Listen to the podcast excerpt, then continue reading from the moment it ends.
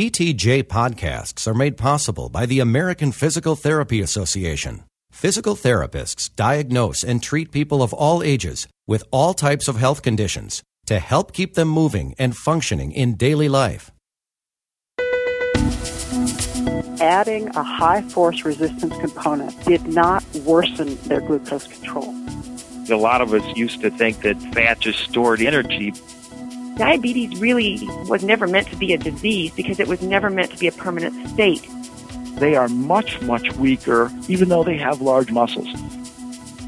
Welcome to this PTJ podcast discussion Fat, Muscle, and the Benefits of Exercise for People with Diabetes. This discussion is part of the November 2008 Diabetes Special Issue. Joining Dr. Michael Miller, the guest editor of this special issue, are three authors Dr. Lisa Stehno-Bittel, Dr. David Sinacore, and Dr. Robin Marcus. And now our moderator, Michael Miller. Welcome to this podcast highlighting the special issue on diabetes published in the November issue of the Physical Therapy Journal. I had the honor of serving as the guest editor for this special issue on diabetes and was privileged to work with a number of outstanding authors. Three of those authors have joined me today to talk about their papers, which share some common themes. Each of their papers presented fascinating and new information on the roles of fat in people with diabetes, especially fat and muscle, and about how this fat appears to impair muscle function.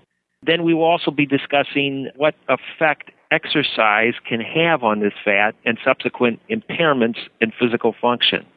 Our three participants all have physical therapy and PhD degrees and all have published extensively in the areas of diabetes and or exercise. First, I'd like to welcome Lisa Stehno-Bittel, who is professor and chair at the Department of Physical Therapy and Rehabilitation Science and scientific director of the Great Plains Diabetes Institute, the University of Kansas, also home of the Jayhawks and reigning national basketball champions. So, Lisa, welcome. And what would you consider to be your main research focus? Well, thanks, Michael, and thanks for that Jayhawk plug, too. I am a cell biologist. First worked as a physical therapist for years and then went back to cell biology. The KU Diabetes Lab that I direct is really focused on curing diabetes. We work with the islets that produce insulin, trying to find out why they are harmed during the diabetic process and how we can use the basic biology information to create or improve cures that we have for type 1 diabetes at this time.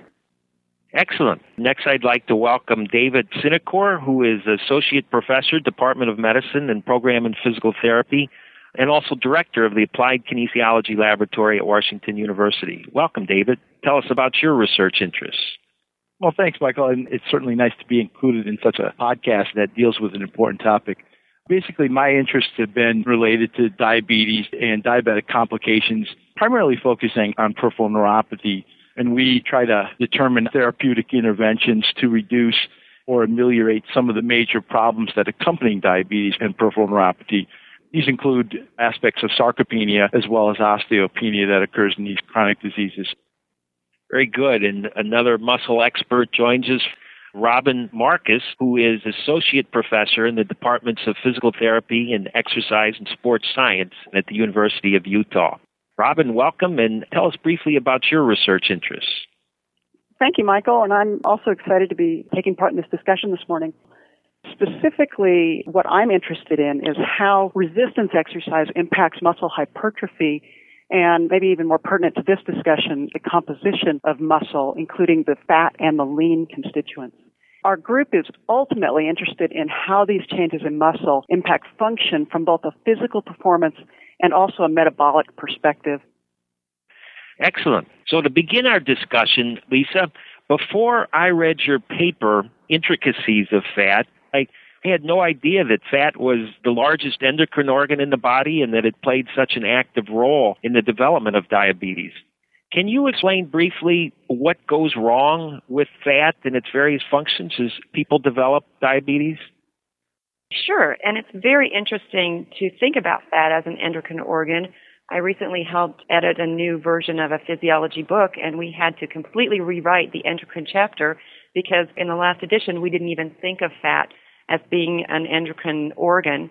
And now we also know it has an immune function as well. But I think for today's discussion, it's most important to think about it as an endocrine organ. And as such, that means it releases hormones. It's constantly releasing molecules. What's so interesting is that in people who are lean, those molecules work a certain way. So one we can think of is leptin. Leptin is released by fat cells. It's a wonderful molecule. It goes to the brain and tells us that we're full and we don't need to eat anymore. It also has an anti-inflammatory effect. So in lean people, it's doing a lot of wonderful things throughout the body. But in obesity, it works in different ways. The fat cells will put out more leptin. And when all that leptin gets to the brain, the brain basically says too much and it shuts down the downstream signaling process. So even though the fat cells are sending signals to the brain saying, we're full, you don't need to eat, the brain never gets that signal. And another one that's directly related to diabetes is retinol binding protein. Fat cells in a lean person put out just a little bit. It's important in transporting vitamin A. But when we're obese, the body puts out a lot of retinol binding protein. It goes to the skeletal muscle and it binds to the insulin receptor where it basically stops insulin's action. So if insulin doesn't bind to the skeletal muscle, then the blood plasma glucose levels go up, and that's diabetes. That's the definition of diabetes. So retinol binding protein actually causes temporary diabetes when it's in high levels in skeletal muscle. That's really interesting. And I think a lot of us used to think that fat just stored energy, but you've just articulated all these additional functions that fat has. The other thing that really struck me about your paper is that all fat is not equal, indicating there's lots of different kinds of fat. Can you clarify briefly the difference between these different kinds of fat, for instance, subcutaneous fat versus visceral fat? Sure. We've known for a long time, probably since the 50s, that women who carried a lot of fat around their thighs did not have as high a risk for cardiovascular disease as man who tended to carry his weight around the waist. But now we're starting to understand the pathology of that at the cellular and molecular level. So again, a lean person carries subcutaneous fat and they have some other fat around the organs, but small, small amounts. As we put on weight, we tend to put more weight on around the organs, visceral fat, and then also we add more subcutaneous fat as well. Fat also has an inflammatory component. There are macrophages, which are inflammatory cells that normally reside in fat if we're a lean person. They're not very active. They don't do a lot. In fact, they can have an anti-inflammatory effect. But when we're obese, we get more macrophages. In fact, maybe more macrophages than fat cells in that area. And we have a local, strong inflammation that's chronic. And that inflammation spreads to the tissue around it. So if the fat is sitting next to the kidney or sitting next to the liver, it spreads that inflammation as well as spreading these inflammatory hormones throughout the body. Because it's localized near the organs, it has a greater negative effect. Before we move on to fat in the muscle, Dave or Robin, do you have any questions or comments? Lisa, can you comment on, in addition to visceral adiposity and its negative impact, the impact of fat within the muscles of the leg in particular? Sure. Um, histologically, if you would look at the tissue, you would see not only fat cells surrounding muscle, but within the muscle itself, there'll be some fat deposits, lipid deposits. And those lipid droplets are normal in a healthy person who's fit. We use those as a source of energy and they're constantly being turned over.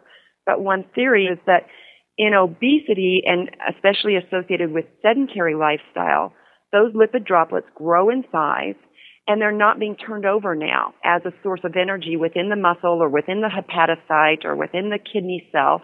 They're just sitting there and that becomes an unhealthy state.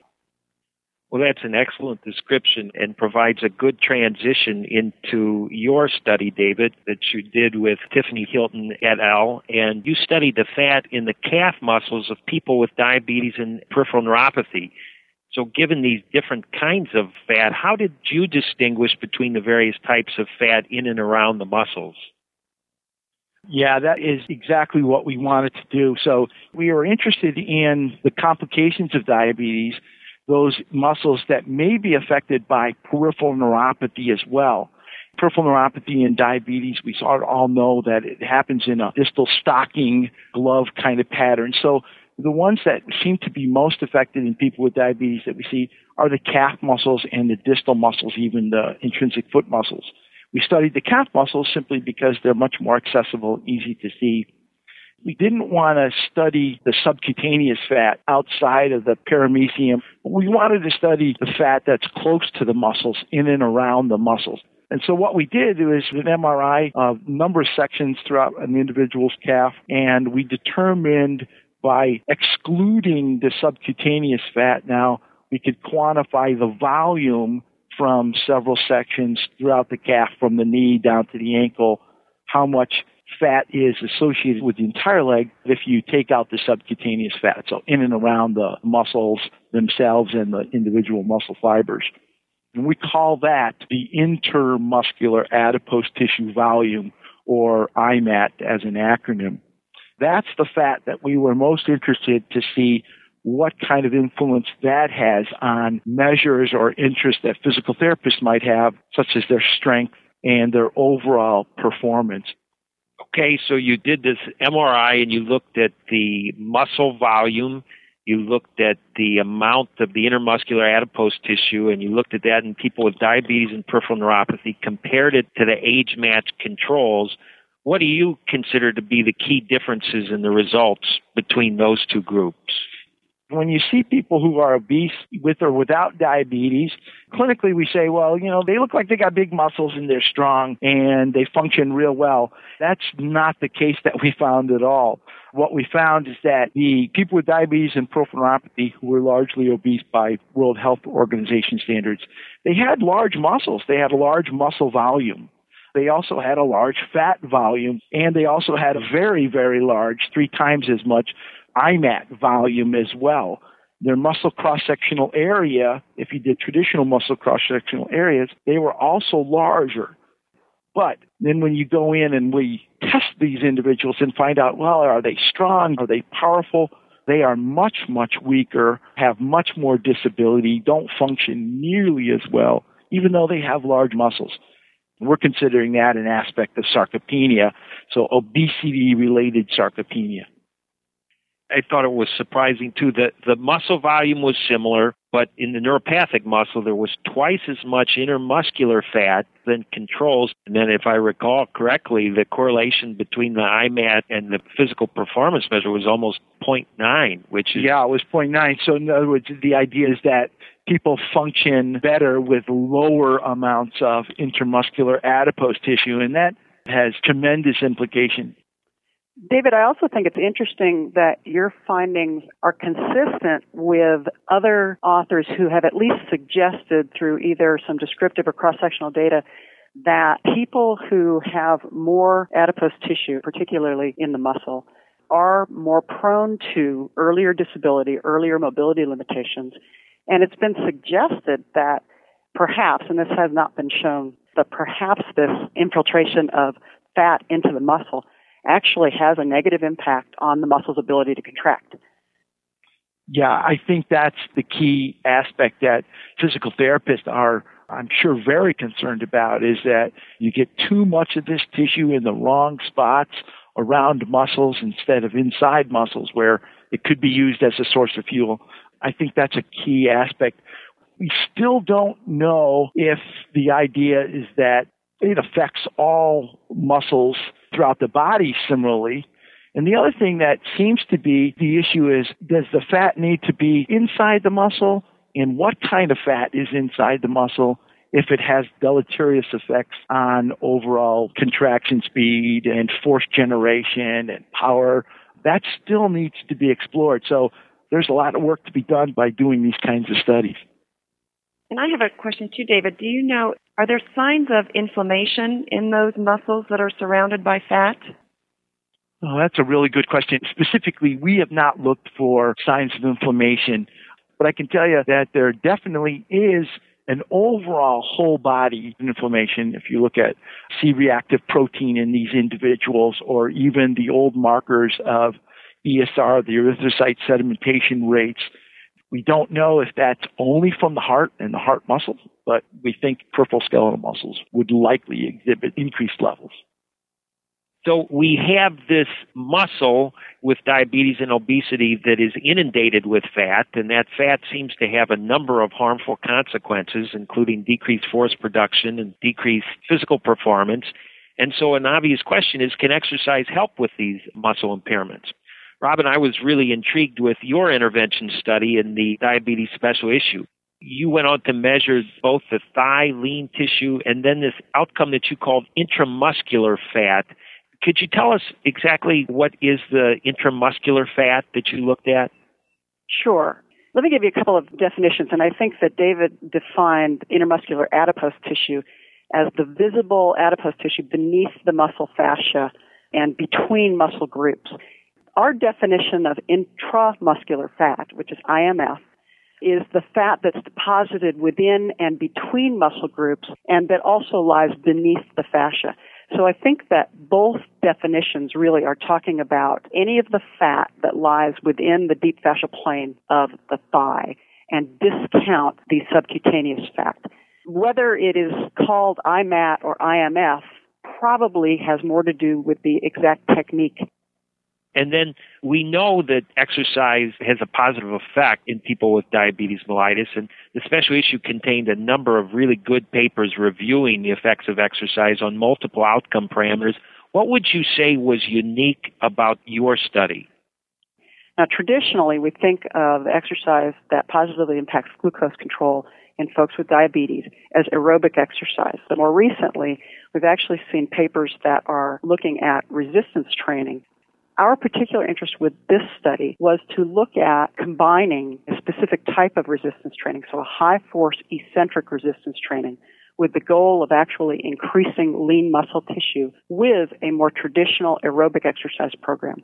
And so we compared that group with a group that did a traditional aerobic exercise program only.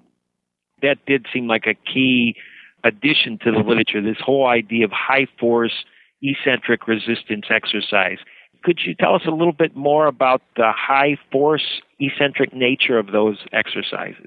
Yeah, absolutely. The model that we use for resistance training is a recumbent eccentric stepper that's actually powered by a three horsepower motor that drives the pedals of the stepper in a reverse direction.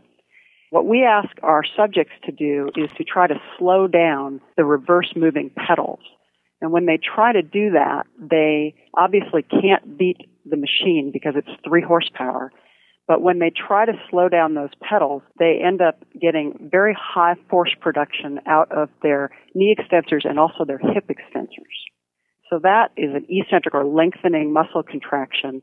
And the value of that is that they can overload their muscles much greater than they can with a traditional progressive resistance exercise program Yes, and you had some pretty dramatic differences in muscle composition and function. Well, first of all, let me tell you that both of our groups improved relative to their glucose control when looking at HbA1c values.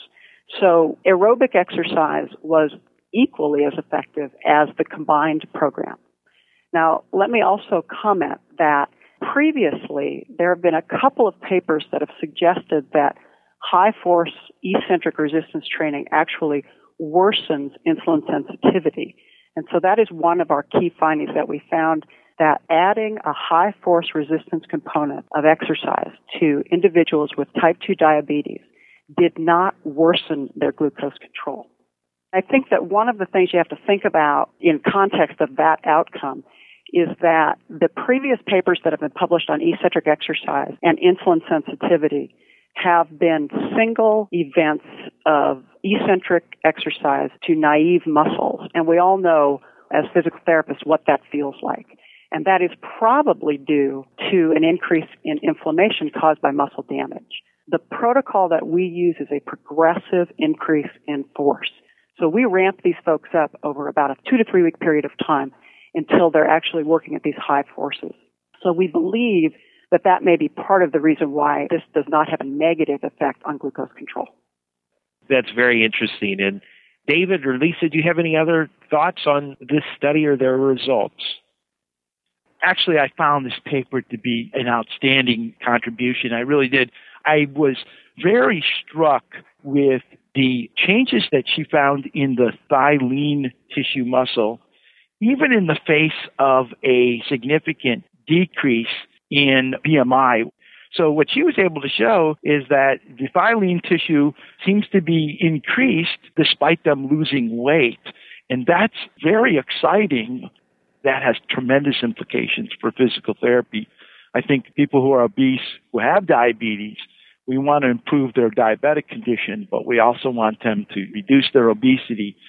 I was a little bit perplexed only in the sense that she looked at thigh muscles and typically they're not ones largely affected by peripheral neuropathy. So there may be some differences to how neuropathic muscles might respond to this kind of exercise training. I'm going to throw something in here now. I throw this in because I don't want us to leave with the impression that we can only offer very prescribed, specific kinds of exercise to battle obesity. But we can't forget just helping people to increase their activity. And an exercise physiologist friend of mine in Switzerland, Uli Schweitzer, uses the term created steps. How can I create steps in my day to just increase basal activity because it probably is more related to obesity than we ever realized, and especially in prevention. You know, I don't think we can ignore that these people with type 2 diabetes are largely obese, and we need to also take an active role in controlling their diets and the nutritional aspects of their program. So people take in way too many calories. That's why they're obese and largely becoming inactive. So I think optimal approaches to people with diabetes, type 2 diabetes, and peripheral neuropathy includes dietary weight loss as well as increase in physical activity the two epidemics of obesity and diabetes now merged one as diabetes. Physical therapists are able to approach and optimize both. And I think that if we go back to those hormones that the adipocytes release, it really helps to put a kind of a unifying theory on this for me. And that's called the thrifty gene theory. And it has both to do with our diets and our sedentary lifestyle. And that is that these molecules evolved as survival molecules. So retinol binding protein, which causes insulin resistance, that was a good survival mechanism because when we, 100,000 years ago, when we were in times of plentiful food, we needed to store that food. We needed to store that energy in the form of fat. We didn't need to use it in our muscles then because the body knew that there was going to be a long winter, something was going to happen, that there would be times of low food. And so we needed to store that fat. And what I tell people as I go around talking about this is diabetes really was never meant to be a disease because it was never meant to be a permanent state. Insulin resistance was an adaptive mechanism to help us survive times of food shortages. Well, that's a fascinating wrap up to the discussion, and I feel like we could talk all day on this. But who knew that fat could be so exciting? Uh, so, fat is very complicated, it has important metabolic roles, but these go askew in obesity and especially with diabetes. Fat's laid down where it isn't supposed to be, including in muscle. We've learned that this appears to be uh, very detrimental to muscle function. We've also seen how exercise can help reverse these impairments. And clearly, what struck me is how physical therapists are in an optimal role to help people exercise safely, to increase their movement, not only their exercise, but their activity. So I'd like to thank Lisa, Dave, and Robin for their papers to the special issue and their participation in this podcast. Thank you for joining us. This has been a production of Science Audio, online at www.scienceaudio.net. We welcome your feedback. Email ptj at scienceaudio.net or leave a voicemail at 626 593 7825. Visit PTJ online at www.ptjournal.org. Thanks for listening.